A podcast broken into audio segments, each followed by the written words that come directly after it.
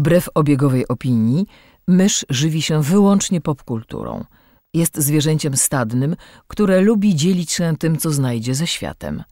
Jej naturalnym sposobem komunikacji jest przerywany śmiechem słowotok. Słuchacie podcastu Myszmasz.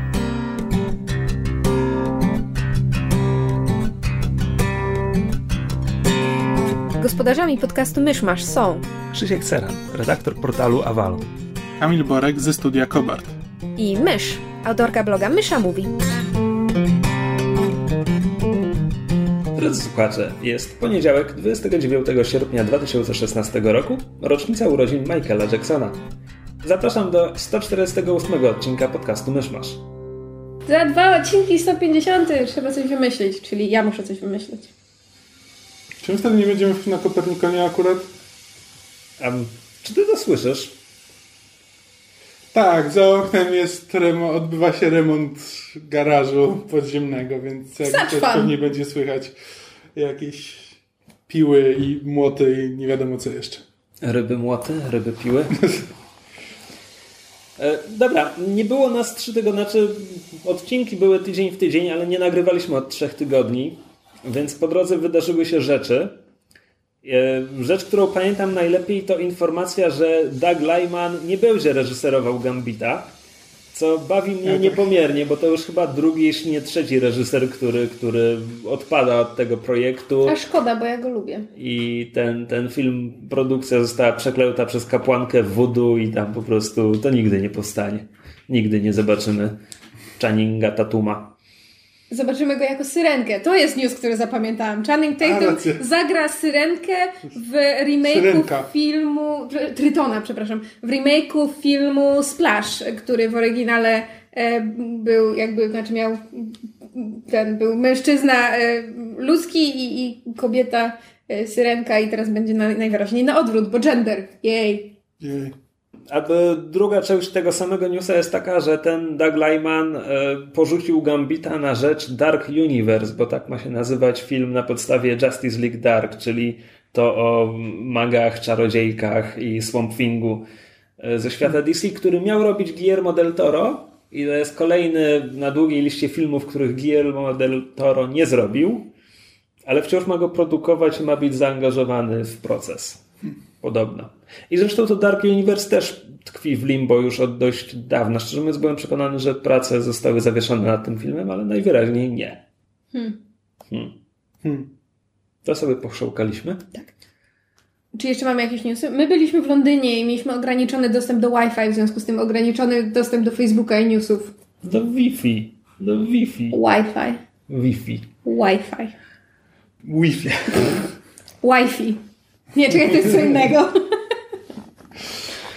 A ja sobie nie mogę niczego przypomnieć, szczerze mówiąc.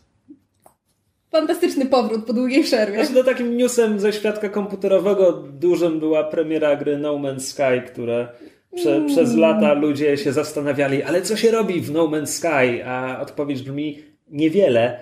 I teraz sporo osób jest tym bardzo rozczarowanych, bo po drodze sobie wyobrażało nie wiadomo Tak, co. Podobno jakby ten... E, znaczy sytuacja jest rodem z e, Batman v Superman, znaczy gra się sprzedała w ogromnych egzemplarzach po premierze, po czym w W następnym ogromnych tygodniu egzemplarzach. Egzemplarze po z horyzont. ogromnej ilości egzemplarzy.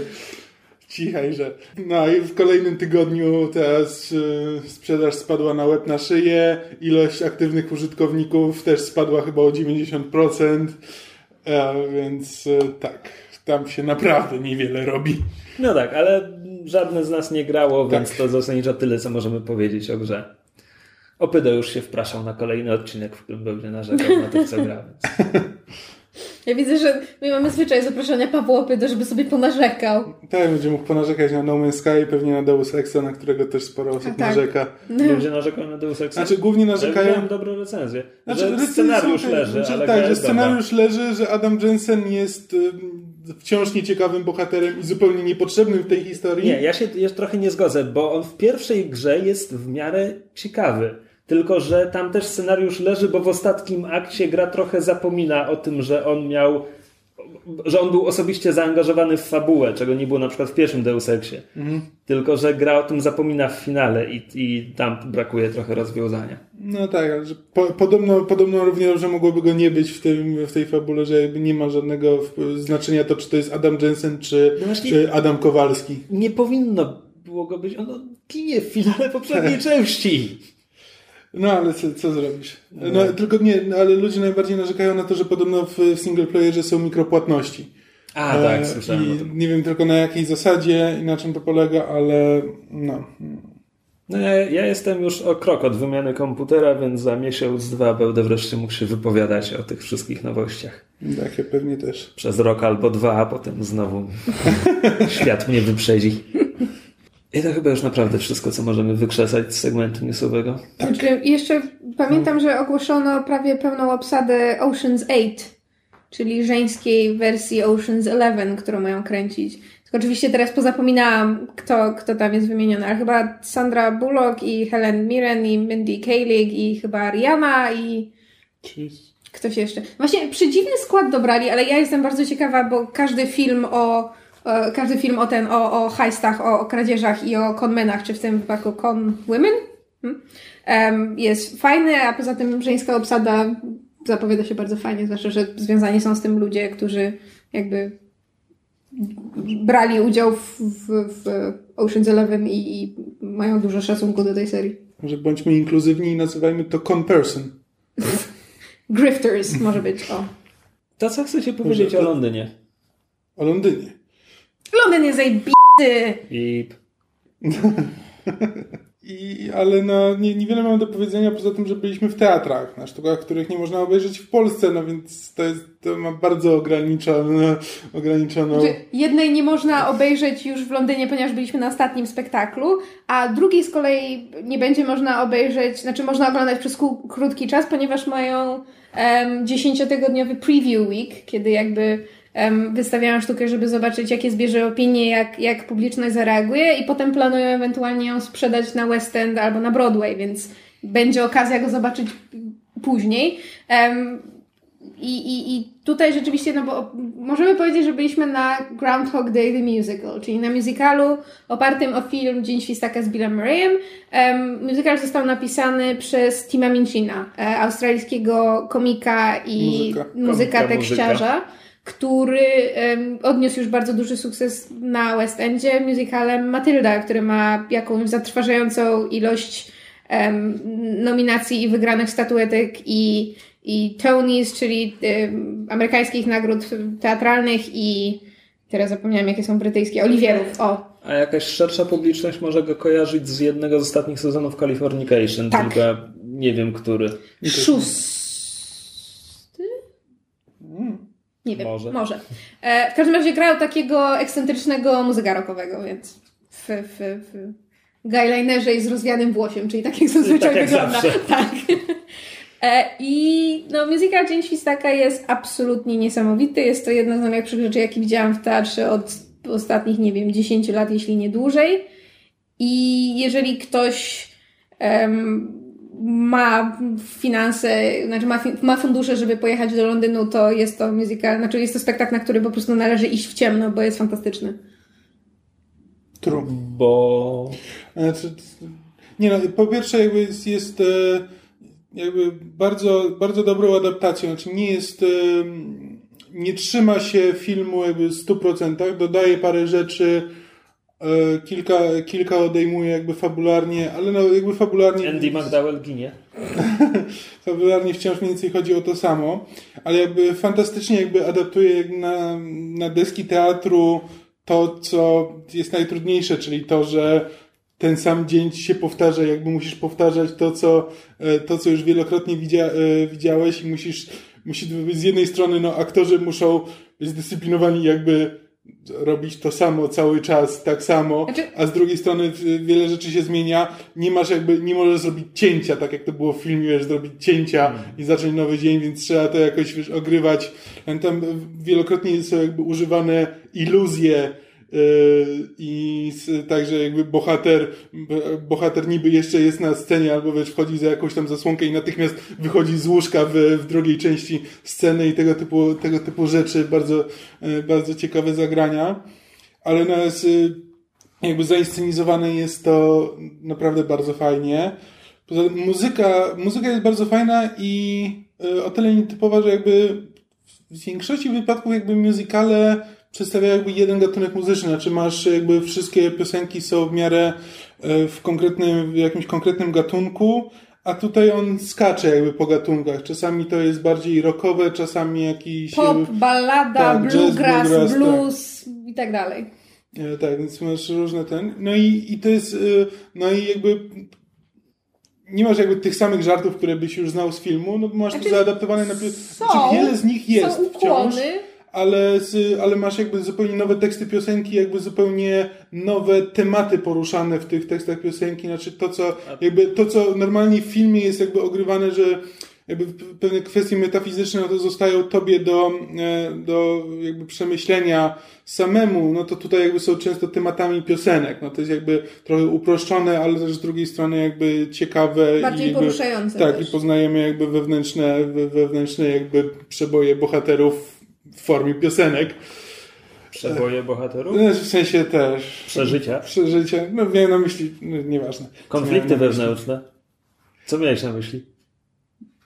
Nie no, no, mówi się czasem przeboje na zasadzie takiej mm, przygody. Nie? Nie wiem. Nie Też mam takie wrażenie, no nieważne. Okej, okay. może to jakiś oryginalizm. Um, a te um, humor jest taki, jak Minchin w swoich tak. stand-upach prezentuje? Znaczy, wielokrotnie jakby miałem takie wrażenie, że jakby, znaczy, znaczy nawet... w rytmie nawet y, mówienie jakby on... Y, Słychać, sam, że to są jego tak, piosenki i jego sam wielokrotnie jakby mówił, że jakby jego muzyka jakby wywodzi się często z, z beat poetry. E, mhm. Z, I jakby i słychać, że to nie jest, to nie jest rap, e, ale jakby słychać taki bardzo, e, nie, nie, wiem jak to, jak to się nazywa, ale taki bardzo charakterystyczny no, rytm melodykę, mówienia tak. znaczy, no, i śpiewania. Storm jest jakby najbliżej, tak, nie jest tak. piosenką, ale... I to właśnie jakby pierwsze skojarzenie, które miałam, jak tylko... Jak A propos, jeśli, jeśli, jeśli, ktoś nie zna, to proszę wpisać na YouTubie Tim Minchin Storm, jest znakomita animacja dorobiona. Tak. tak. Jest taki 10-minutowy filmik. Jeżeli wam się spodoba, to znaczy, że wszystko Minchina wam się spodoba i należy googlać dalej. Tak. Znaczy, tak, mnie... może nie należy zaczynać od Fuck the Motherfucker, ale... Dlaczego nie? nie wiem, czy to może być piosenka pierwszego kontaktu z Minchinem. Mo może, można może, złe wrażenie wynieść. Może Ten Foot Cock and a Few Thousand Virgins, czy jak to tam jest? Na przykład. Um, znaczy, to, co mi się najbardziej podobało w, w musicalu, to jest to, że on jest jakby szalenie meta. No bo masz musical, w którym bohater powtarza jeden dzień w kółko, w związku z tym wszyscy aktorzy muszą część swoich linijek powtarzać w kółko i dekoracje się powtarzają w kółko. A to jest to, co aktorzy robią na co dzień. Jakby tak, teatrze, no po prostu codziennie jest, jest ten sam Jest piosenka, spektakl. która jakby nawiązuje do tego, jakby jest właśnie tak. meta na zasadzie, że jakby bohaterka niby śpiewa o swojej sytuacji, ale odbiera się to jak po prostu piosenkę o, ak tak jakby aktorka to śpiewała. Dobra, a jeszcze jedno pytanie, bo jedna, jest jedna rzecz, którą ja kompletnie nie, nie, nie wyłapałem. E, Minchin jest na scenie? Nie. Nie, nie on, jest, on, on jest tekściarzem, zrobił. tak, tekściarzem głównie i... Um, Obsada jest zupełnie nieznana, bo to są... Nieprawda. Znaczy to są, to są ludzie znani z brytyjskiej sceny muzycznej, Natomiast głównego... Więc obsada jest zupełnie nieznana. Tobie, nieznana tobie. I, Dobrze, mi, i no. mnie, i mnie. Dobrze. E, natomiast główną rolę, zresztą fantastycznie, e, znaczy to nie jest tak, że jakby porównujemy e, go do Billa Murray'a, no bo Bill Murray jest, prawda, jedyny i wyjątkowy, natomiast jego interpretacja aktora w musicalu jest, jak, jak to nazwać? It stands on its own, to znaczy jakby radzi sobie, jak najbardziej udźwignął rolę i sprawił, że jest jego. To, to nie jest, on nie udaje Billa Mareya, to nie ma być jakby ta sama postać, jakby ma do niej własne podejście E, ale absolutnie nie ustępuje, nie, nie, nie ustępuje Marejowi. Wiadomo, że nie jest, nie jest to dokładnie to samo, ale, e, ale jest przynajmniej równie dobre. Tak, i to jest jedyny e, Amerykanin w obsadzie, nazywa się Andy Carl i jeżeli ktoś jest fanem amerykańskiej sceny teatru i musicali, to może go kojarzyć z bardzo krótkotrwałego i krytykowanego musicalu Rocky, a z kolei sam aktor grał w um, NCIS chyba w którymś sezonie W każdym razie pojawiał, pojawiał się w telewizji, więc ludzie mogą go kojarzyć. Jest szalenie sympatyczny, porozmawialiśmy z nim parę minut po spektaklu, jest bardzo miły. Ma polskie korzenie.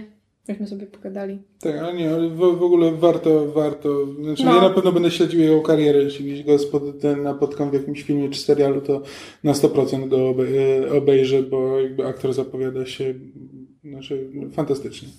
No, a, a, a ja tak po cichu planuję, że może, po- ponieważ obstawiam, że spektakl wyląduje na West Endzie albo na Broadwayu, więc obstawiam, że e, może w przyszłym roku, jak będzie już na West Endzie, to pojedziemy jeszcze raz. Bo ja z przyjemnością go, go obejrzę jeszcze raz. Natomiast ta Romeo i Julia, na której byliśmy, była w porządku. A czekaj, to był powód tego waszego wyjazdu Tak, całego, i prawda? właśnie- Romeo i Julia Branacha. Tak, po, powód naszego wyjazdu to były to, że półtora roku temu kupiłam bilety na Romeo i Julię w reżyserii Sir Kennetha Branacha e, z Lily James i Richardem Maddenem, czyli jakby powtórzoną e, obsadą, a i z, e, z Sir Derekiem Jacobi, czyli powtórzoną obsadą z filmu Kopciuszek, zresztą też w reżyserii e, Branacha, który niedawno mieliśmy w kinach. Niedawno, dwa lata temu, trzy lata temu.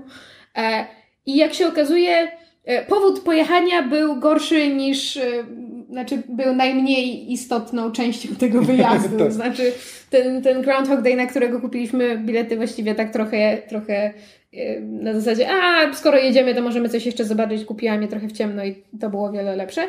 No i Julia, no, ja- ja- jaki jest, jaka jest sztuka, każdy wie i widzi. Aktorzy byli porządku. To jest najlepsze, co mogę o nich Znaczy, powiedzieć. My byliśmy jakby, już nie było Richarda Maddena, jak my to oglądaliśmy, Tak. tylko zamiast Richarda Maddena wystąpił Freddie Freddie Fox. Fox. E, Tak, którego można kojarzyć z e, kilku ról. Na przykład grał Ludwika XIII w tych okropnych muszkieterach, w których grał Orlando Bloom e, i były sterowce. Bitwa A, sterowców. To, nie widziałem tego. To bardzo dobrze. Fatalny film. Kto to robił? Ten od e, Resident Evil. Paul Anderson? Dobrze mówię? Paul V. Anderson? Chyba tak. No nieważne. Chyba nie. Nie? No nieważne. Em, nie. w każdym razie, znaczy tak, aktorzy byli eh.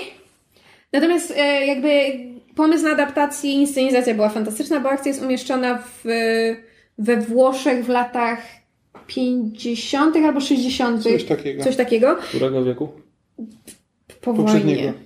Okej. Em, i, I jakby kontekst społeczny jest bardzo ciekawy, no bo właśnie w, w tamtych czasach we Włoszech, prawda, były rewolucje społeczne i polityczne i były dość napięte, em, była jakby napięta sytuacja w kraju i, i w tamtych czasach również e, bardzo popularne były aranżowane małżeństwa ze względu właśnie na na przykład sytuację finansową i na prestiż. To były czasy, w których, e, prawda, jakby rodziny publicznie pokazywały, prawda, jakby musi- musiałeś pokazać dobrą twarz, że jesteś, prawda, bogaty, organizujesz przyjęcia, wszystko się, prawda, wszystko jest super, e, wszystko się fajnie toczy, a w kuluarach tak naprawdę są, są konflikty i są problemy finansowe. I na tle tego em, pokazanie właśnie relacji Romea i Julii i, i jak ich rodziny, znaczy, prawda, zwłaszcza jak rodzina Julii próbuje ją w, wmanewrować w małżeństwo z Parysem, to jakby w tym kontekście bardzo fajnie em, wypada i, i w ogóle też inscenizacja była ładna, scenografia była bardzo ładna, to było ładnie zaaranżowane. To co, co rozczarowuje? Jakby Całość. Nie, znaczy aktorzy, tak naprawdę to jest jakby interpretacja aktorów i gra aktorska, co jest smutne. Bo Znaczy, nie wiem, ja nie byłem rozczarowany jakby aktorem. znaczy, to po nie jest jakby, złe, ale Po jest... prostu sztuka jakby nie pokazuje nic nowego. Znaczy, to Tak. jest jak, jeśli widziałeś już raz Romeo i Julia i w jakimś wykonaniu, które ci się podobało, to jakby to, to wykonanie ci nie zaskoczy praktycznie niczym. Znaczy to dla jest mnie... ładnie było... zainscenizowane, jest sporo fajnych pomysłów jakby w scenografii na przykład i, e, Sirken wykorzystywaniu sceny. Sirken oczywiście nie, nie oparł się i wrzucił do musicalu sceny, sceny musicalowe, to znaczy Znaczy, jest do trochę... sztuki. Do sztuki, przepraszam. E, sceny musicalowe, bo jest i, i, i parę scen śpiewania i parę scen, znaczy tanecznych, jakby zaaranżowanej choreografii. A Sirken lubi właśnie w ten sposób mieszać gatunki. Znaczy, było w porządku, ale jakoś tak e, jesteśmy o wiele bardziej e, zachwyceni Groundhog Day. Tak. No. A co ty robiłeś, jak nas nie było? No, zamknąłem się w swojej komórce pod schodami i czytałem książki, co miałem robić, jak was nie było. O, to ja też czytałem na wjeździe książki. Co E, czytałeś? Ja czytałem trzy rzeczy mniej lub bardziej historyczne. I zacząłem od Tysiąca jesieni Jakoba Dezuta, autorstwa Davida Mitchella. Tego od y, Atlas Chmur. Tego od Atlasu Chmur, tak, nie tego brytyjskiego komika. I to jest, to jest powieść. E, tytułowy bohater jest e, holenderskim księgowym, który przypływa do Japonii w połowie XIX wieku. Tam Holendrzy wtedy są, nie w połowie XIX wieku, wcześniej. E, po, po, porównały mi się daty, 100 lat wcześniej. Holendrowie są wtedy jedynym narodem, który może handlować. Lędrzy. Niderlandczycy są wtedy jedynymi ludźmi, którzy mogą handlować z Japończykami e, Holenderowie. i mogą to, i mogą to robić tylko w e, faktorii handlowej na sztucznej wyspie Dejima, która jest e, no, połączona groblą z Nagasaki. Ja tłumaczyłam serial, w którym to było. No tak. E, To jest popularny motyw. To jest do tego stopnia popularny motyw, że na przykład e, James Clavell, którego bardzo lubię, napisał książkę w założeniu niemalże identyczną, bo w Gaijinie. Gaijin co prawda toczy się 100 lat później, kiedy to już Brytyjczycy handlują z Japończykami, ale tam też mamy właśnie faktoria handlowa odcięta od reszty Japonii i tak dalej. E, No i Mitchell rozgrywa to w ten sposób. To jest książka, która ma schizofrenię, bo zasadniczo to się zaczyna od tego, że to się skupia tylko na, na życiu e, Deziuta i tych jego holenderskich znajomych, e, którzy są ludźmi e, kie- kiepskiego polotu i wątpliwej moralności, więc on ma tam problemy, żeby się, żeby się odnaleźć. A on jest człowiekiem szlachetnym, moralnym, duchowym i, i w ogóle. E, I on tam przypływa, przypływa z takim nowym naczelnikiem, który ma wyplenić korupcję z tego miejsca, w związku z czym jako pomocnik tego, co tam walczy z korupcją, jest zdecydowanie niepopularny. Zupełnie jak ten serial, który tłumaczyłam. E, I to jest, i to jest początek tam. I potem książka parę razy zmienia perspektywę, więc są też Japończycy, których, których życie poznajemy. Jest, jest japoński tłumacz z holenderskiego, e, Ogawa, który, któremu towarzyszymy przez jakiś czas. E, jest e, japońska akuszerka, której imienia sobie teraz nie przypomnę, bo czytałem to trzy tygodnie temu. Aibagawa. O, właśnie. Naprawdę śmieszą japońskie imiona. Mieszkałaś w Japonii. Przyzwyczaiłabyś się. still funny. No dobrze, tak. I to jest taki trochę trójkąt miłosny, bo, bo e, Jakub Deziut coś czuje do panny Aibagały, panna Aibagała coś czuła do Ogały. Ej, bagał. Team Jacob, Team Jacob. E, I Ale to może być moje nowe ulubione zawołanie. Muszę to użyć do swojego języka. Ej, bagała!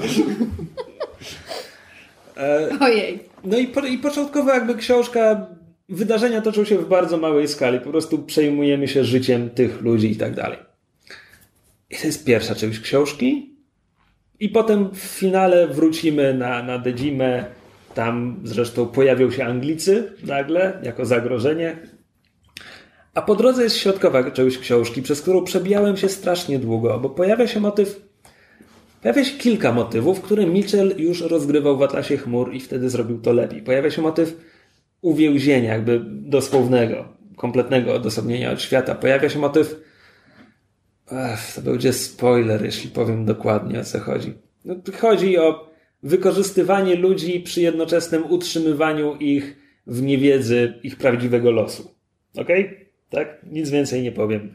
Ale to już było w Atlasie Chmur i tam było zrobione lepiej. A ponieważ jest kwestia uwięzienia, więc to jest po prostu monotonne, no bo w więzieniu, jak to w więzieniu, każdy dzień jest taki sam, tylko że to się nudno czyta. No tak. A żeby jeszcze tego wszystkiego było mało, to za to wszystko odpowiada ten zły, bo ta powieść ma tego złego. To też jest trochę. Clavel to robił inaczej. U Clavela zazwyczaj byli po prostu ludzie, którzy mieli swoje interesy. A tutaj jest po prostu Schwarz charakter z komiksu. To znaczy, to jest spektakularnie dziwne i, i niepasujące do, do jakby ogólnie tego, o czym jest powieść. Więc ten, ten środkowy segment nie podobał mi się, był dziwny, a potem Czyli z którego roku to jest właściwie powieść? To jest już się Niedawno. e, sprzed 3 czy 4 lat. Niedawno, bo Także to już to po jest, Atlasie po- po, po- tak, tak. zdecydowanie, zdecydowanie Ja to zresztą od ciebie chyba dostałam na, na, na urodziny, które stoją mnie na półce. Możliwe. Możliwe. No w każdym razie... Bo to, po prostu tak o tym opowiadasz, to brzmi jak materiał, który bardzo chętnie by zekranizowali Łoczałscy. E, Łoczałskie, przepraszam. Właśnie. E, Jeśli jeszcze ktoś im kiedyś... Da... A nie, czekaj, Sense8 się sprzedał dobrze. tak. No. Więc mo, może, może pisał to podnie, żeby serial to sprzedać do... E, Może, może, może. do kin. E, No w każdym razie tak, więc a, e, a, a czemu wspominam o tym finale? Bo kiedy tam wracamy, to nagle się okazuje, że Jakub, który dotąd był trybikiem tej machiny i to niepopularnym wśród swoich ludzi, nagle wydarzenia wypychają go na, na czoło i od niego zależy dalszy los Dedzimy. Jakby fabularnie to jest w porządku skonstruowane. Ja nie mam nic do tego, czemu on loaduje na przedzie, czemu ci ludzie, którzy go dotąd nie lubili, nagle mu ufają. To jest wszystko dobrze opisane, ma sens, ma ręce i nogi. Ja mam problem z rozwojem postaci, bo on nagle jest zdumiewająco kompetentny. A jakby a ta pierwsza część wcale go tak nie przedstawiała i to też jest trochę dziwne w związku z tym. Ale ogólnie to się dobrze czyta poza tym środkiem, a pominąć go trochę trudno. Na pewno, na pewno cieszę się, że go przeczytałem. Znaczy ja ogólnie mam problem z Michelem. Jakby ja cenię jego pomysły i tak dalej, ale jeszcze ani razu nie, nie skończyłem lektury z, wiesz, Wow. tak. No. Trochę takie jak Łoczałskie. A akurat wiesz, filmowy Atlas Chmur mi się strasznie podobał. Właśnie, a my, ale nie, myśmy go widzieli raz. Wyszliśmy z kina stosunkowo zadowoleni. Tak, nie, ja byłem zadowolony z ale ja tego, muszę ale też zrobić na zasadzie, że tam powtórkę. było strasznie dużo, było bardzo dużo rzeczy, które mi się bardzo podobało, właśnie bardzo dużo fajnych pomysłów i sporo takich segmentów, które tak oglądałem. No, to przejdźmy już do tego, który mnie naprawdę interesuje. No nie, mi się wydaje, że tam Tykwer bardzo dużo pomógł. Tak. Nie, Tykwer zdecydowanie moim zdaniem tam pomógł, bo tam jakby z... Co on e, ostatnio nakręcił jeszcze? Co? Nie wiem. Podejrzewam, że wiesz, że Coś, jakby coś niemieckiego, powinny... o czym nie słyszeliśmy. Znaczy, pewnie. Łoczowskie powinny zawsze jakby współpracować z Tykwerem, bo to im wychodzi na dobre, bo on to utrzymuje w jakichś ryzach e, strukturalnych. Bo on, e, on chyba też przy Sense8 e, Tak? Tak, chyba tak, on też e, mam chyba takie. reżyserował, czy, To nawet nie czy coś wiedziałem. takiego. Executive Więc, producer albo coś takiego. tak, więc i też jakby i Sense8 też było udane, więc No dobra, a po, po Tysiącu Jesieni Jakoba Deziuta przeczytałem Wolf Hall autorstwa Hilary Mantel, który nie wiem, czy ukazał się po polsku. To jest powieść, już Brytyjczycy zrobili z tego No serial. zapytać, czy to jest to. To jest powieść historyczna o Anglii Henryka VIII, e, która. No to jest temat Henryk VIII i jego żony i to wszystko, co tam się działo, reformacja kościoła, zerwanie z Rzymem i tak dalej. To jest temat, który był wałkowany mnóstwo razy. The Psychotic Bastard Religion. E, I największą, największym zaskoczeniem Wolfhall jest to, że wiedząc, może niedoskonale, no ale kojarząc, wiesz, kto zginie, kto nie i czemu, kto będzie w łaskach króla, kiedy i tak dalej, jakby wszystko to wiedziałem, mimo to czytało mi się to świetnie.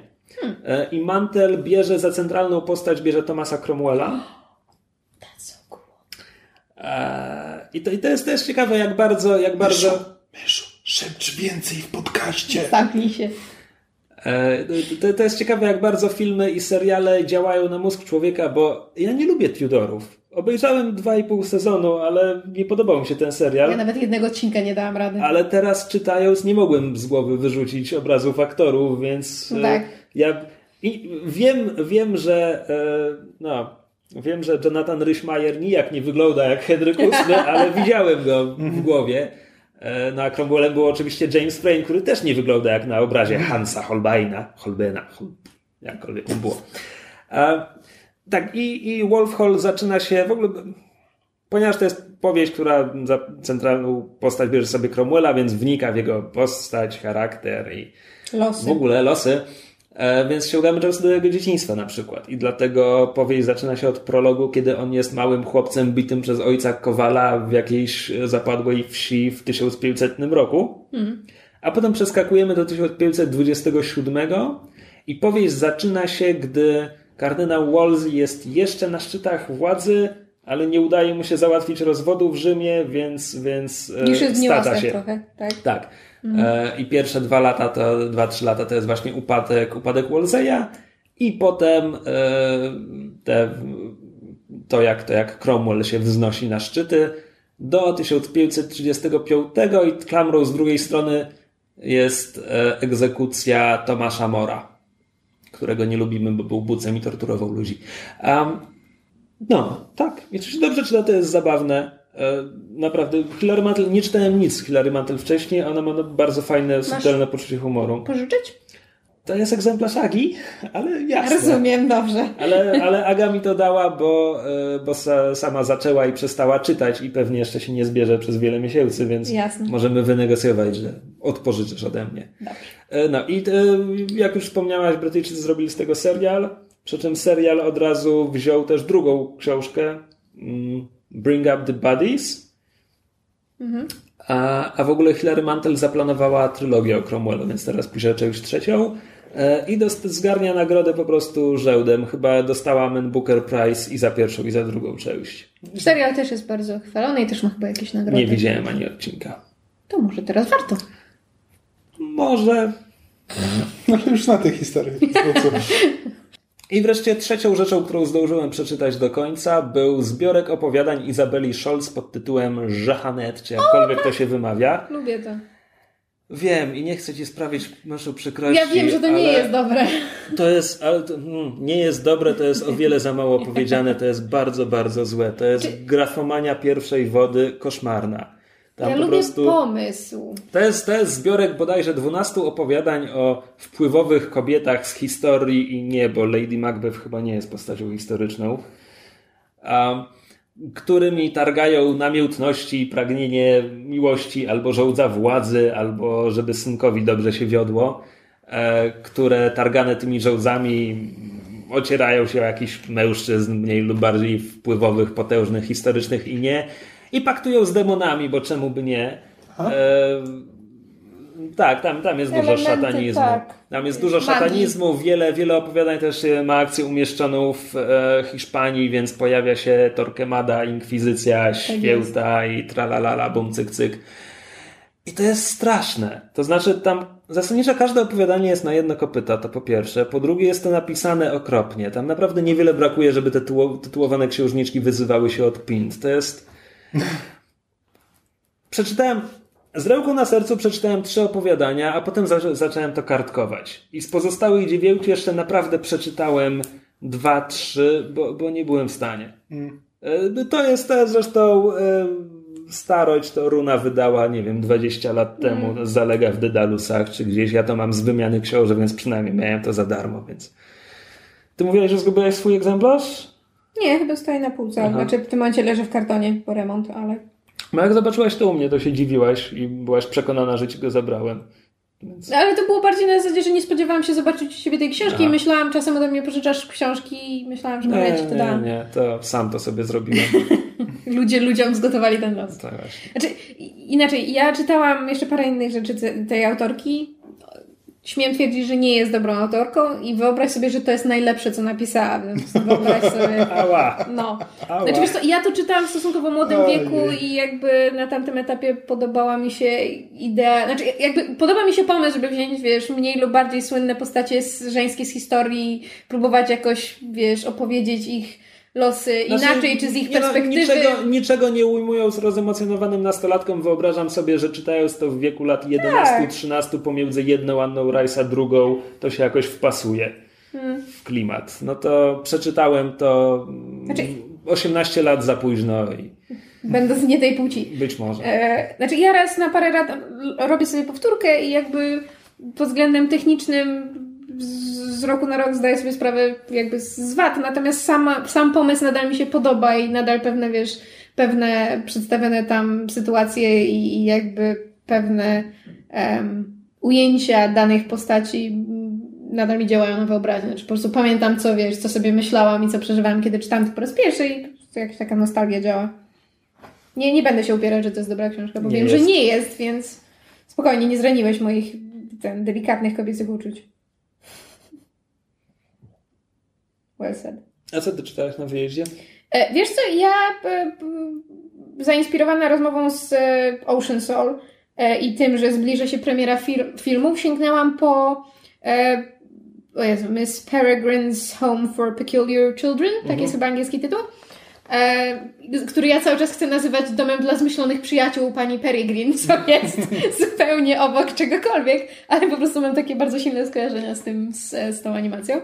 Um, ponieważ będzie film Tima Burtona, trzymamy kciuki, żeby to był jeden z tych udanych filmów Tima Kiedy Burtona. on ostatnio zrobił udany film?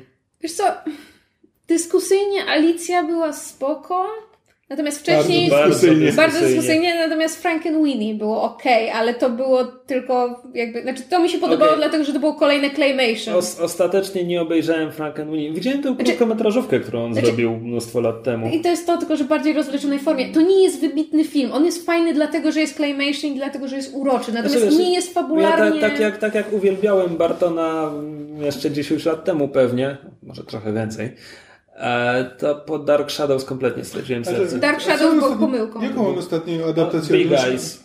A Tak, właśnie Big Eyes. Znaczy to był jego film, to nie była adaptacja, to było o malarce autentycznej. Z, z Amy Adams i Christopher Christopherem Waltzem. Waltzem, tak. O. Ale nie, właśnie się zastanawiam, czy wiesz, czy adaptację, czy na zasadzie, że jeśli już ma gotowy materiał jakby Dark Shadows była adaptacją. Znaczy, Tak, ale, ale Dark Shadows, a- adaptacją a- serialu, więc jakby ta historia była, Za e, dużo, trzeba było ją tak. było napisać jakby, że tak powiem, No od to, nowa. no to wtedy Alicja była jego ostatnią adaptacją. Chyba, że o Dobra, czymś i Alicja zapominam. też była taka... mm. Znaczy, Frankenweenie też jest adaptacją jego własnej krótkometrażówki. Mówmy się, e, moim zdaniem Tim Burton się skończył na Big Fish. I to jest... Aha, to był znakomity. Ale to jest- z drugiej to jest jego najlepszy ale też film. Alicja nie jest wierną adaptacją, no bo to też jest takie... Mm, no bo to jest Alicja jakby, która przychodzi do... z- No tak, no, ponownie, no, jest to był kolejny. sequel. Reinterpretacja, Tak, tak. więc, więc no, liczę na to, że jak już będzie miał materiał, którego ma się trzymać i on tylko to ładnie ogra wizualnie, to może coś z tego będzie. Znaczy, liczę na to, ponieważ em, nie, nie wiem dlaczego mam wrażenie, że kiedy książka miała premierę, to było już parę lat temu, bo dopiero, do, dopiero potem zaczęło się robić o niej głośno właśnie w związku z filmem. E, kiedy ta książka wyszła, właśnie zrobił się na nią ma- mały boom, to znaczy ludzie mówili, o tak, to jest nowa książka, fajna. I potem ja gdzieś musiałam przeczytać jakąś straszną krytykę tej książki, bo się bardzo do niej zniechęciłam. Do tego stopnia, że stwierdziłam, a raczej po nią nigdy nie sięgnę. Potem się dowiedziałam, że będzie film i stwierdziłam, a dobra. I bardzo dobrze, że po nią sięgnęłam, bo jest strasznie fajna. To znaczy, nawet nie jak na gatunek tam powiedzmy young adult novels, czy jak na gatunek młodzieżowego fantasy, jakby tego nie nazwać, tylko po prostu to jest autentycznie fajna książka. Książka opowiada o em, młodym bohaterze y, imieniem Jakub. Motyw, imię przewodnie dzisiejszego odcinka. Jakubów, jak mrówków. Tak jest. Em, którego, któremu dziadek od, od dziecka opowiadał niestworzone historie. Przynajmniej on myślał, że niestworzone historie właśnie o domu, w którym się wychował, w którym mieszkali ludzie posiadający niezwykłe umiejętności. Basically e, Akademia Xaviera. E, I, I potem, e, spoiler, e, dziadkowi się dzieje krzywda, w związku z tym nasz młody bohater postanawia się dowiedzieć nieco więcej o przeszłości swojego dziadka, zaczyna szukać tych ludzi, no i trafia do, niemalże dosłownie jak, jak Alicja, bo jest motyw, że musi się prze, prze, prze, przeczołgać przez magiczną bramę, żeby dojść, żeby dotrzeć do magicznej krainy, w której żyją te peculiars, czyli osob... Nie wiem, jak to jest po polsku przetłumaczone. Osob... Cudaczne. Cudacy, może, nie wiem, no jakoś jak brzydkie to słowo cudak ma, ma pejoratywne konotacje po polsku, mam wrażenie. No w każdym razie dociera do tej krainy, Ekscentrycy. no i jak się możemy domyślać, no bo to jednak jest mimo wszystko książka młodzieżowa, może nie jest tym wybrańcem, ale jego okazuje się, że jest w dość istotny sposób związany z strukturą tego świata, jego legendami i, i, i mm, postaciami, które, które w nim e, żyją. Mamy oczywiście Big Bedów, mamy, mamy złych e, cudaków, złe, złe monstra, które polują na, na naszych bohaterów z umiejętnościami i, Jacob e, dołącza się do nich i staje w ich obronie. I jakby konstrukcja pierwszej książki, bo przeczytałam samą trylogię, jest bardzo tradycyjna i, i wydaje mi się, że można przewidzieć kolejne twisty, natomiast jest na tyle fajnie napisana i bohaterowie są na tyle sympatyczni, przynajmniej moim zdaniem, że jakby nie, nie czepiasz się tego, że pewne rzeczy są przewidywalne, także biorąc pod uwagę, że to jest jednak dla dość, dla młodszej troszeczkę, um, wi- znaczy nie widowni, publicznej, nie, czytelników, Odbiorców. odbiorców, dziękuję. Dla nieco młodszych odbiorców. E, natomiast bardzo mi się podobało drugi i trzeci tom, dlatego że poszły w zupełnie nie takim kierunku, w jakim się spodziewałam. To znaczy, jakby autor e, rozszerzył świat, trafiamy do Londynu, co było tyle śmieszne, że ja czytałam te książki będąc w Londynie, więc miałam bardzo fajne porównanie. E, akcja się dzieje w różnych okresach czasu, ponieważ w, e, jakby w świecie e, książki istnieje coś takiego jak pętle czasu. Jest, są podróże w czasie, w związku z tym bohaterowie podróżują do różnych pętli w różnych okresach e, historii świata. Nawet w zwiastunie filmu jest o tym mowa w pewnym momencie. Bardzo możliwe. Em, I miałam bardzo miłe skojarzenia czytając tę książkę. Ja w sumie czytam sporo young adult novels i, i literatury młodzieżowej i kiedy trafiam na coś, co rzeczywiście mi się podoba, mimo tego, że jakby e, e, licznik moich lat się zwiększa, w związku z tym mam wrażenie, że jednak e, momentami coraz trudniej mi przymknąć oko na pewne wady i pewne nieścisłości i, i coraz trudniej mi jest się odnosić i, i utożsamiać z, z młodzieżowymi bohaterami. Tutaj jakby nie miałam z tym problemów, bardzo fajnie mi się to czytało i miałam dziwne skojarzenia z książkami Edith Nesbit.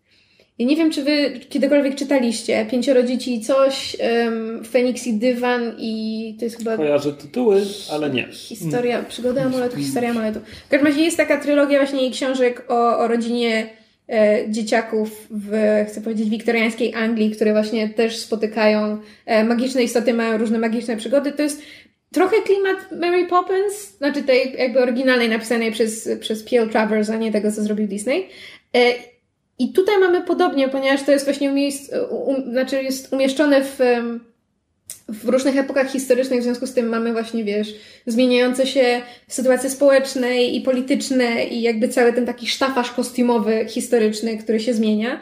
I mamy grupę dzieciaków, które muszą sobie radzić w bardzo trudnych sytuacjach, e, bardzo często bez nadzoru dorosłych. Jakby same muszą podejmować decyzje i muszą się wykazywać odwagą i pomyślunkiem i wpadają w kłopoty, potem się muszą z nich wy, e, wydostać. I właśnie miałam takie bardzo miłe, ciepłe, sympatyczne skojarzenia z książkami Edith Nesbit, które czytałam, kiedy byłam w wieku lat, nie wiem, 11-12. I, I bardzo miałam też silne skojarzenia z opowieściami z Narni. To, to jest właśnie ten klimat grupy dzieci, które trafiają w jakiś fantastyczny świat i muszą sobie radzić bez, bez jakby pomocy dorosłych, muszą jakby dorosnąć. To jest coming of age story w pewnym sensie. E, I muszę powiedzieć, że bardzo miło spędziłam czas z tymi książkami. Czytała mi się bardzo szybciutko, no bo przeczytałam chyba wszystkie trzy w ciągu tych tam dziewięciu dni, kiedy byliśmy w Londynie. I bardzo teraz jestem ciekawa filmu. Wydaje mi się, że, że dobranie do tego Tima Burtona to był jakby znaczy to, to, był, to był oczywisty wybór i, i liczę na to, że, że uda mi się to fajnie zaadaptować. Aktorzy są moim zdaniem bardzo fajnie dobrali, do, dobrani do tych postaci z tego, co, co widziałam i jestem na tak. To znaczy, jeżeli ktoś lubi e, tego typu książki, to absolutnie należy po nią sięgnąć. Wydaje mi się, że, że powinno się spodobać. E, I wydaje mi się, że, że film może być fajny, ale to tam się potwierdzi za, nie wiem, miesiąc, dwa. Nie A pamiętam, kiedy on jeszcze, premierę. Jak teraz przeczytałeś książki, mm, to po zwiastunach wydaje się, że to będzie naprawdę wierna adaptacja historii? Wiesz co? Ja, ja najpierw widziałam ileś różnych zwiastunów, potem przeczytałam książki i teraz nie zrobiłam sobie powtórki ze zwiastunów. Mm. Ale z tego co pamiętam, właśnie jestem ciekawa, bo wydaje mi się, że, że Burton parę rzeczy zmienił i nie wiem, czy to wtedy ma sens, ale muszę wrócić do tych trailerów i zobaczyć. No, w każdym razie polecam. Bardzo fajny. Przynajmniej nie będzie tam Johnego Deppa. Em, się nazywa autor e, Ransom Riggs. To nie może być jego prawdziwe imię. To ja obejrzałem, ponieważ e, zaczął się sezon pilotów Amazona, jak oni to nazywają. E, I Amazon wypuścił trzy piloty swoich seriali, na które będzie można, znaczy na które można głosować. Tak, bo Amazon ma taki system... sprawdzić w, ja- w jaki sposób. Znaczy E, po prostu, ponieważ no, ogląda się na, na stronie streamingowej Amazonu, to tam oni puszczają, można obejrzeć wszystkie piloty seriali, które oni jakby proponują widzom i widzowie głosują na ten, który chcą, żeby zrealizować w pełnej formie. W ten sposób powstało e, Hand of God i Transparent to też jest ich? Nie, czekaj, czy ja kłamię teraz? No to możliwe. Nie, Transparent też jest ich. E, I jeszcze parę innych.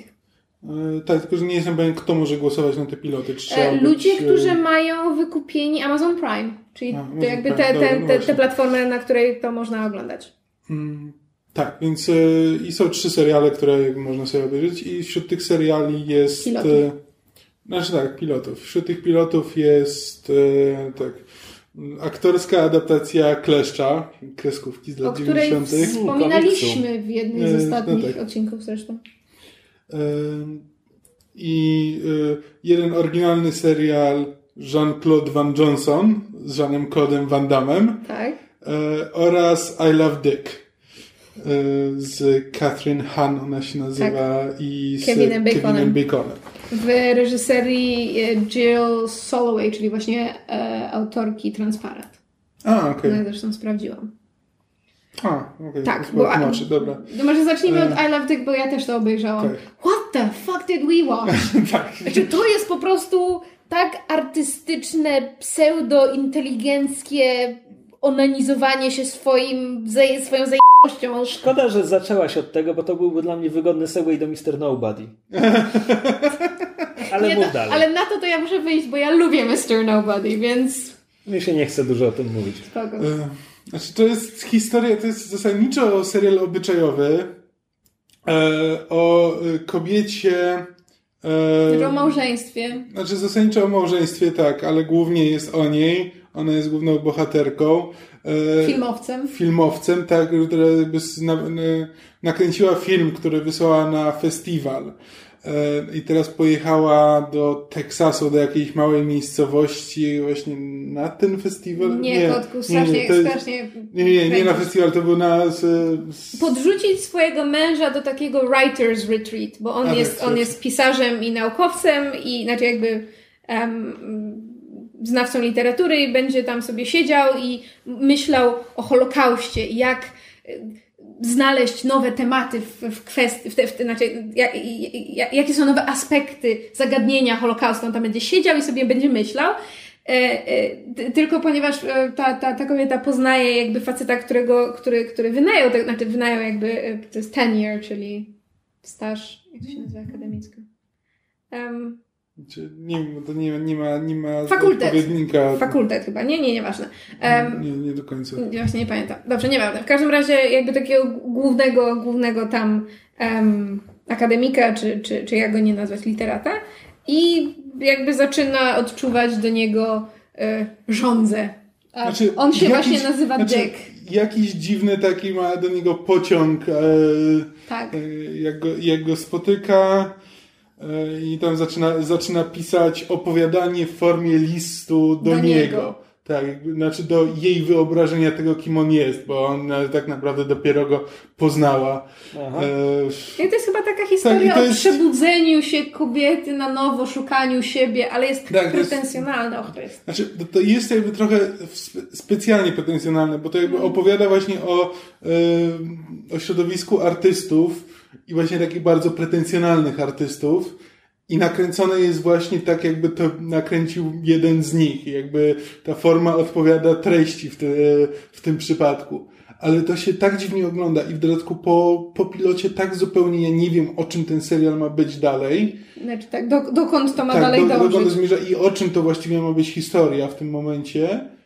Z- Nie wiem, co o tym myśleć. I prawdę mówiąc, znaczy oglądałem to tak na zasadzie, bo, bo obejrzałem już dwa wcz- wcześniej te dwa piloty, więc muszę obejrzeć, więc postanowiłem Złapię obejrzeć ten trzeci. Tak. Tak, żeby, żeby już móc o tym powiedzieć tak bardziej kompleksowo. Ale prawdę mówiąc, gdyby nie to, to nie wiem, czy bym w ogóle skończył ten odcinek, czy bym, czy, czy bym po prostu stwierdził, że nie, nie chce mi się i, i praktycznie nie ma szans, żebym ja to oglądał dalej, Mm. chyba, że naprawdę coś tam się tak zmieni i usłyszę takie opinie, że, y, że trzeba to obejrzeć. Znaczy, Ale ja mam wrażenie, że nikt na to nie będzie do tego nie głosował. wrócę. To mamy już cytat na plakat. Tak.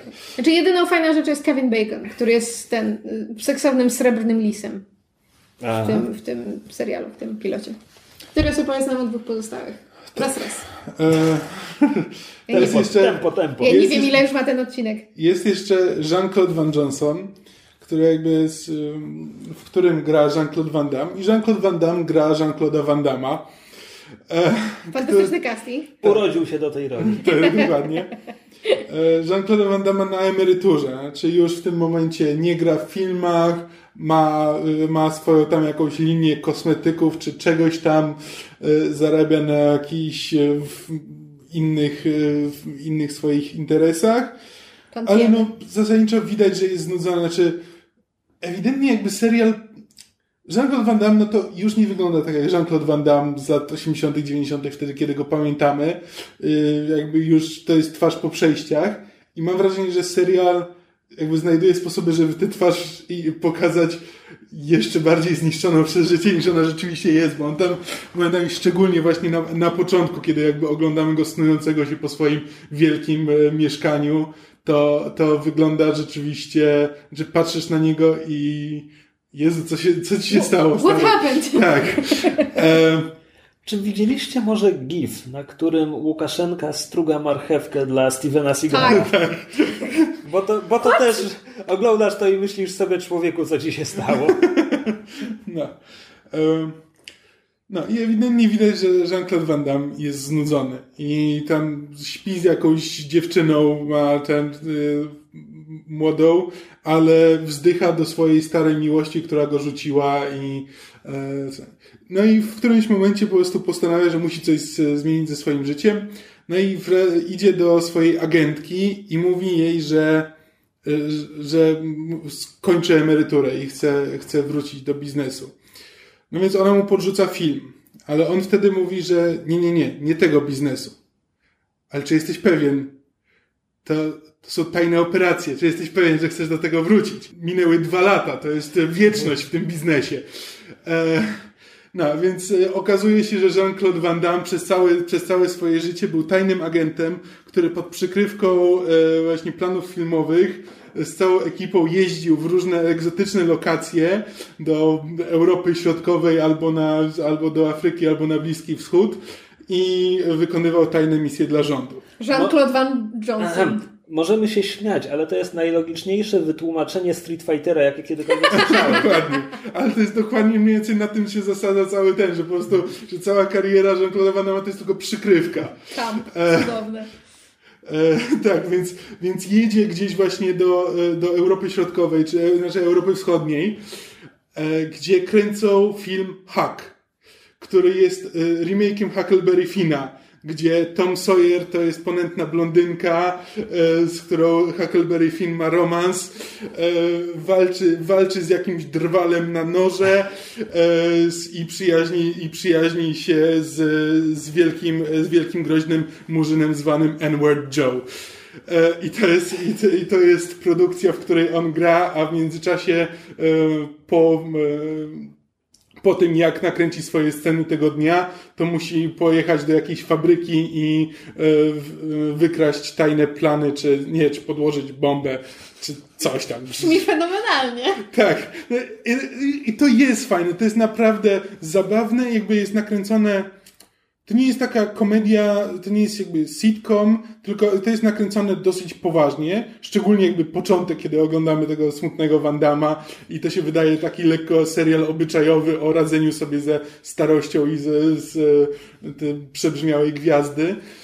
E, I jakby i tak i ten humor jest tam wszyty jakby w ten, e, w ten i, i kompletny absurd, znaczy tam są sytuacje, które absolutnie są nierealistyczne. Już nie mówiąc o tym, jak, jaką produkcję kręci, to jest tylko jakby wyolbrzymione, ale e, tam już w samej fabryce się dzieją tak dziwne rzeczy, że właściwie nie wiadomo, czy to jest prawda, czy sen, czy, e, czy, czy co się właściwie dzieje. Ale, e, ale jest bardzo fajnie nakręcone. E, jest fajnie nakręcona akcja, bardzo fajna e, jakby elementy komediowe, sympatyczne postaci i to może być ciekawe, ale boję się, że to jest pomysł na jedno kopyto i czy to, i czy to jakby utrzyma ten, że to jest strasznie fajny pomysł właśnie na taki półgodzinny odcinek, na taki po prostu Jean-Claude Van Damme jest tajnym agentem. Super, strasznie fajny znaczy jakby koncept. komediowy, Tak, nie? ale taki wiesz, ale tak jak e, Kung Fury, no, że na pół godziny to jest, to jest fajny koncept, tylko ja nie wiem, co oni chcą z tego wycisnąć i czy to po prostu się nie znudzi w którymś momencie. No dobra, ale jeśli ludzie teraz mają głosować na tylko jeden z tych trzech projektów, to i tak nie ma mowy, żeby wygrało coś innego niż Clash, prawda? Ja mam taką nadzieję, bo Clash z kolei jest... E... Obejrzałem tego Kleszcza i to... Znaczy to... Czekaj, może zacznijmy od podstaw. Co ty wiesz o Kleszczu? Niewiele, bo ja oglądałem parę odcinków, jak byłem mały, ale nic, kreskówki, tak ale nic z niego teraz nie pamiętam. Nie znam oryginalnego komiksu, nie znam serialu aktorskiego z lat 90. Czy tam z których? Nie, wczesnych 2000, 2000 chyba Nie. jeszcze. E, znaczy już. E, więc ja tak naprawdę wiem, że, wiem, że jest Clash, który jest e, lekko świrniętym superbohaterem. E, jest, e, jest Artur, który mm, chce być superbohaterem, ale jest, po prostu zwykłym człowiekiem. chce być superbohaterem, tak. E, To znaczy, Clash, tak jak zdumiewająco wiele rzeczy, powstał jako parodia Dare- Daredevila, tak jak Żółw Ninja. Serio? Znaczy komiksowy Clash. E, Czytałem ostatnio wywiady z twórcą właśnie a propos Aha. tego, który właśnie mówił o tym, że a, a, może, a może to była teza dziennikarza przeprowadzającego wywiad, że Clash się dostosowuje do formy, w której występuje, no i że komiksy były taką banalną parodią Daredevila, e, kreskówka była zwariowana i w ogóle o czymś trochę innym. E, serial aktorski, ja widziałem urywki tylko. Miałem wrażenie, że był w miarę blisko kreskówki, tylko był wspominany seks, więc to, to była różnica. To, jeśli chodzi o dostosowanie się do formy, to ten Clash jakby dostosował się bardzo No, no, dobrze bo to do... jest, no bo to jest kleszcz, że tak powiem, e, do streamingu internetowego po Daredevilu Netflixowym. Dokładnie. I dokładnie tak, e, tak jest jakby nakręcone, tak jest zrobione. I jakby poznajemy, jakby e, poznajemy najpierw Artura, zanim w ogóle tak naprawdę, znaczy zaczyna się od narracji Kleszcza, ale pierwszego bohatera, jakiego poznajemy, to jest Artur, który jest, który ma jakby lekkie PTSD i w ogóle problemy, problemy ze sobą, jest, ma bardzo obsesyjn, obsesyjną jakby naturę, ponieważ, e, ponieważ jego ojciec zginął podczas, podczas walki superbohaterów z The Terror, największym superzłoczyńcą, jaki istniał. E, Znaczy, ale był superbohaterem i zginął, czy nie, był po prostu tak, po prostu zwykły człowiek, który przez przypadek zginął e, w wyniku, w wyniku starcia. Nie wiem, e, aktor, którego nie kojarzę z niczego, z niczego innego. Tak, więc i, tylko, że Arthur jest przekonany, że ten terror tak naprawdę nie zginął, że on wciąż żyje i jest jeszcze potężniejszy, bo nikt nie zdaje sobie sprawy z tego, że on nie żyje i że on tak naprawdę kontroluje wszystko, co się dzieje w mieście. No taki Moriarty. E, tak, więc i on szuka i ma całą oczywiście ścianę zaklejoną e, wiadomościami, czerwonymi e, liniami łączącymi w, nagłówki z gazet i tak dalej. E, No, ale jego siostra bardzo się o niego martwi, bo, bo, podejrzewa, że nie bierze swoich leków i, e, i coś się dzieje. E, No i on jakby właśnie szukając, szukając dowodów na to, że terror wciąż istnieje i wciąż zagraża miastu, właśnie trafia do fabryki, w której, której ma miejsce jakiś deal nielegalny, przewożą jakąś e, broń, chyba, chyba nielegalną broń. I tam natyka się na kleszcza, który właśnie przychodzi, żeby, żeby rozbić tę operację. Mm. No i w tym momencie tak naprawdę na początku w ogóle nie. Kleszcz wydaje się być. Sam Arthur chyba nie wie, czy kleszcz jest po prostu wytworem jego wyobraźni, czy, czy nie, bo jakby Arthur zdaje sobie sprawę, że ma problemy, trochę jakby stara się, jakby stara się o nich nie myśleć i jakby wydaje mu się, że no przecież ma rację, ale też wie, że nie do końca, nie do końca ma równo pod sufitem, więc e, sam nie wie, czy, czy kleszcz nie jest wytworem jego wyobraźni. No, a Kleszcz jest takim super bohaterem z gatunku, to ja tu wpadnę, zrobię rozpierduchę i, z, i pokona, pokonam wszystkich. Podczas gdy Artur twierdzi, że powinni poczekać i e, e, prześledzić, co się dzieje, żeby znaleźć tego terrora, żeby znaleźć źródło tego problemu, a Kleszcz zasadniczo chce, chce tam wpaść i, e, i zrobić rozpierduchę. E, no i to jest i serial E, No i właśnie Arthur chce być, chce być super bohaterem, znaczy ma takie, ma takie zapędy, że chce zrobić coś dobrego, chce zrobić coś ze swoim życiem. E, Może nie do końca jakby myśli o tym, że chce być super bohaterem, ale chce być jakby, chce, chce być czymś więcej niż tylko tam zwykłym szarym człowieczkiem. E, A kleszcz, a kleszcz cały czas głosem, głosem, który przypomina Adama Westa z, z Batmanów. Ja po prostu nie mogę tego wyrzucić. Znaczy, gra go Peter Serafinowicz, ale mam wrażenie, że on momentami jakby właśnie Podejrzewam, że specjalnie. że tak, że specjalnie, że jakby w- w- jest taki e, i o, ciągle opowiada o przeznaczeniu i o tym, że przeznaczenie do niego mówi i e, ka, każe mu, e, znaczy mówi mu, co ma dalej, co, co ma dalej robić. I no jakby serial cały się zasadza na tej właśnie, na tych różnicach między Kleszczem i Arturem. Z jednej strony masz że wielką, heroiczną akcję e, Kleszcza, który w dodatku ma supermoce i jest praktycznie niezniszczalny, e, silny i potrafi skakać na wiele, wiele metrów. Z drugiej strony Artur, który tam, z, z, który nie ma żadnych supermocy, ale, ale jest inteligentny i stara się jakby e, dojść do źródła problemu, a nie tylko po prostu walczyć z kolejnymi, kolejnymi oprychami. Mam wrażenie, że początek zarówno kreskówki, jak i pierwszego serialu aktorskiego to jest kleszcz, który jedzie autokarem do miasta, zwanego miastem i w autokarze mówi do siebie tak jakby prowadził własną narrację, po czym wysiada z autokaru i od razu rusza na patrol. Tak, ale ta, tam nawet jest taka scena, gdzie po prostu kleszcz stoi na dachu i deklamuje jakby narrację o tym, że świat jest zły i że trzeba walczyć, z, walczyć ze złem i że to on tutaj zaprowadzi to jest, porządek. To jest, to jest standardowy kleszcz. Tak, dokładnie. I, i jakby i klimat jest fantastyczny, bo z jednej strony to jest właśnie świat przypomina Daredevila, jakby z, to miasto, które znamy z Daredevila. Niewytłumaczalni ninja zewsząd. Tak, znaczy właśnie tak, tak, że jest przeżarty po prostu przez korupcję, przez, przez zło, przez, przez tępczość, e, tak, ale też pełen jakby pełen E, różnych dziwnych postaci. No i na to jest nałożony ten filtr kleszcza, który po prostu jest wielki, absurdalny i, z, e, e, i nie wiadomo, co zrobi dalej. E, I jest to fantastyczne połączenie, no i w, i w tym momencie mam nadzieję, że, że zobaczymy tego więcej, bo tutaj jest jest autentycznie duży potencjał, który widzę, jakby w przeciwieństwie do dwóch pozostałych seriali, które nie bardzo wiem, gdzie chcą iść dalej i być może będzie z tego coś fajnego, być może nie. No to mam wrażenie, że Kleszcz ma bardzo duży potencjał, który mam nadzieję, że będzie trudno zepsuć i że będzie z tego coś fajnego. To brzmi dobrze. Hmm, w sumie rzuciłem tę uwagę o Mr. Nobody, to teraz czuję się zobowiązany, żeby cokolwiek powiedzieć. To jest dwa słowa.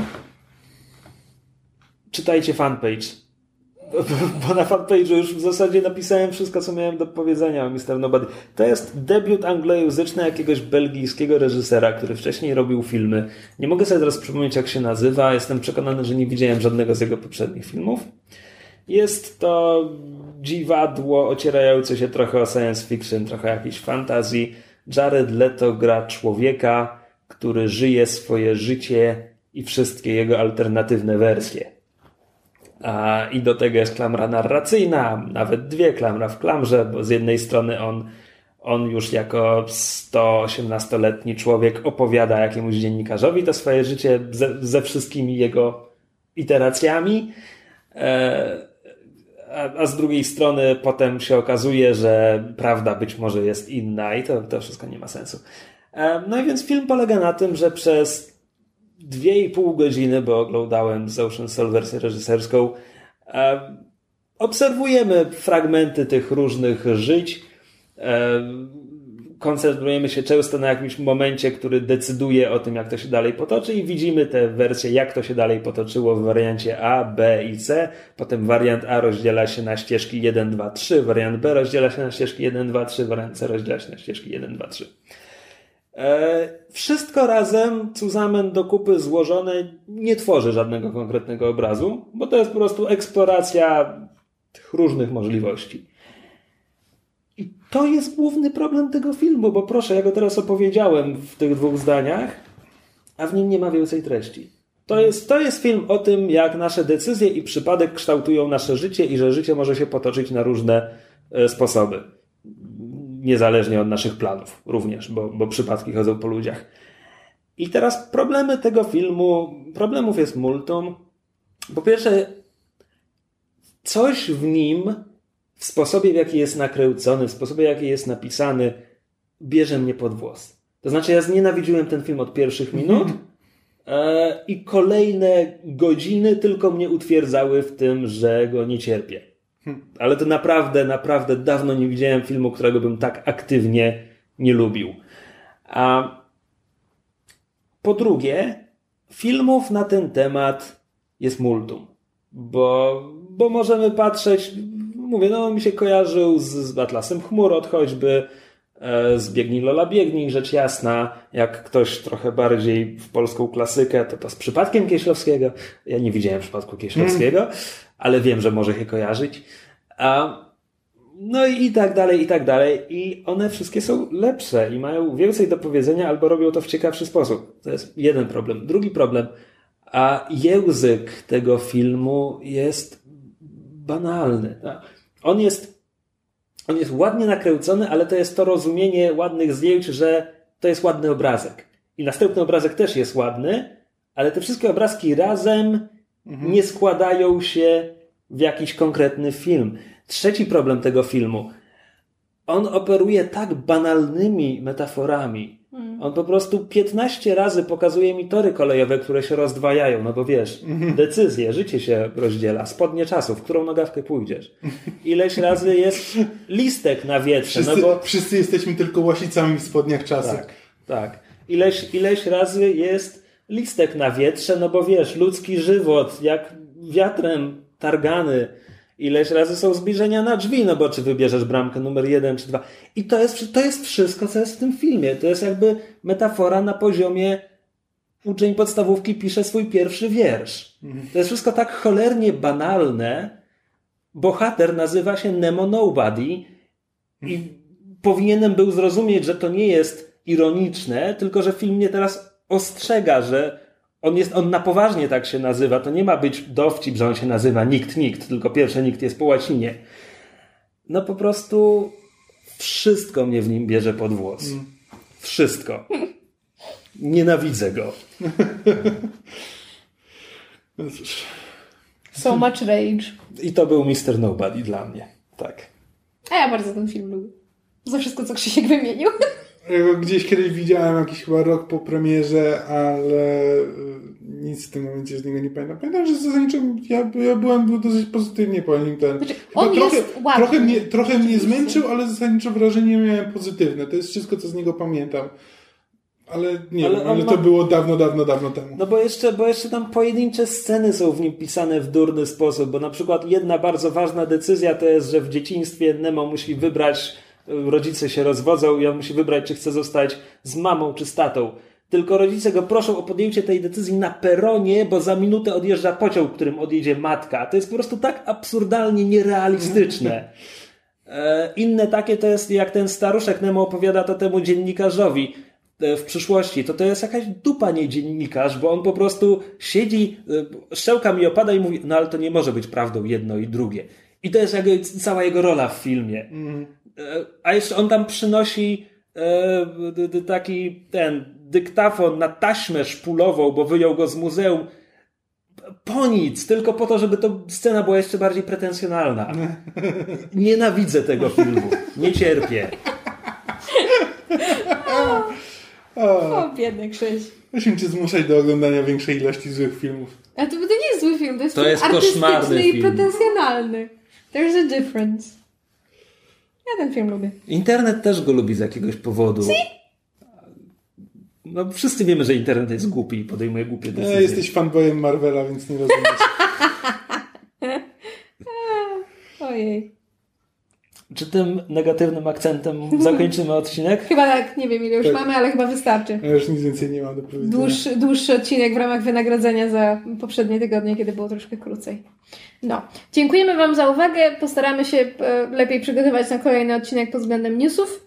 E, wracamy do naszego regularnego programu. E, nie wiem, czy w przyszłym odcinku będziemy mieli jakąś pracę domową. Zastanowimy się, zobaczymy. Nie, no, obserwujcie fanpage, to będziemy dawać znać. Tak, ewentualnie no pójdziemy na jakieś kinowe premiery, nie wiem co teraz zaraz wchodzi. Zwłaszcza, że na fanpage jest dużo ciekawych rzeczy regularnie. Przepraszam. E... Ej, ja wkładam dużo serca w ten fanpage. I know, it's so cute. You try. E... Wow. E... Dziękujemy Wam bardzo Nikt za... Nikt nie zrobi takiej reklamy jak mysz. No dobrze, za co, za co dziękujemy? E, dziękujemy Wam bardzo za uwagę i do usłyszenia, mamy nadzieję, w przyszłym tygodniu. Pa! Cześć. Na razie. Słuchaliście podcastu Myszmasz. Możecie nas znaleźć na myszmasz.pl lub polubić nasz fanpage na Facebooku. Możecie nam także wysłać maila na myszmaszpodcast.gmail.com Jeżeli do nas napiszecie, będziemy szczęśliwi jak tęczowa lama.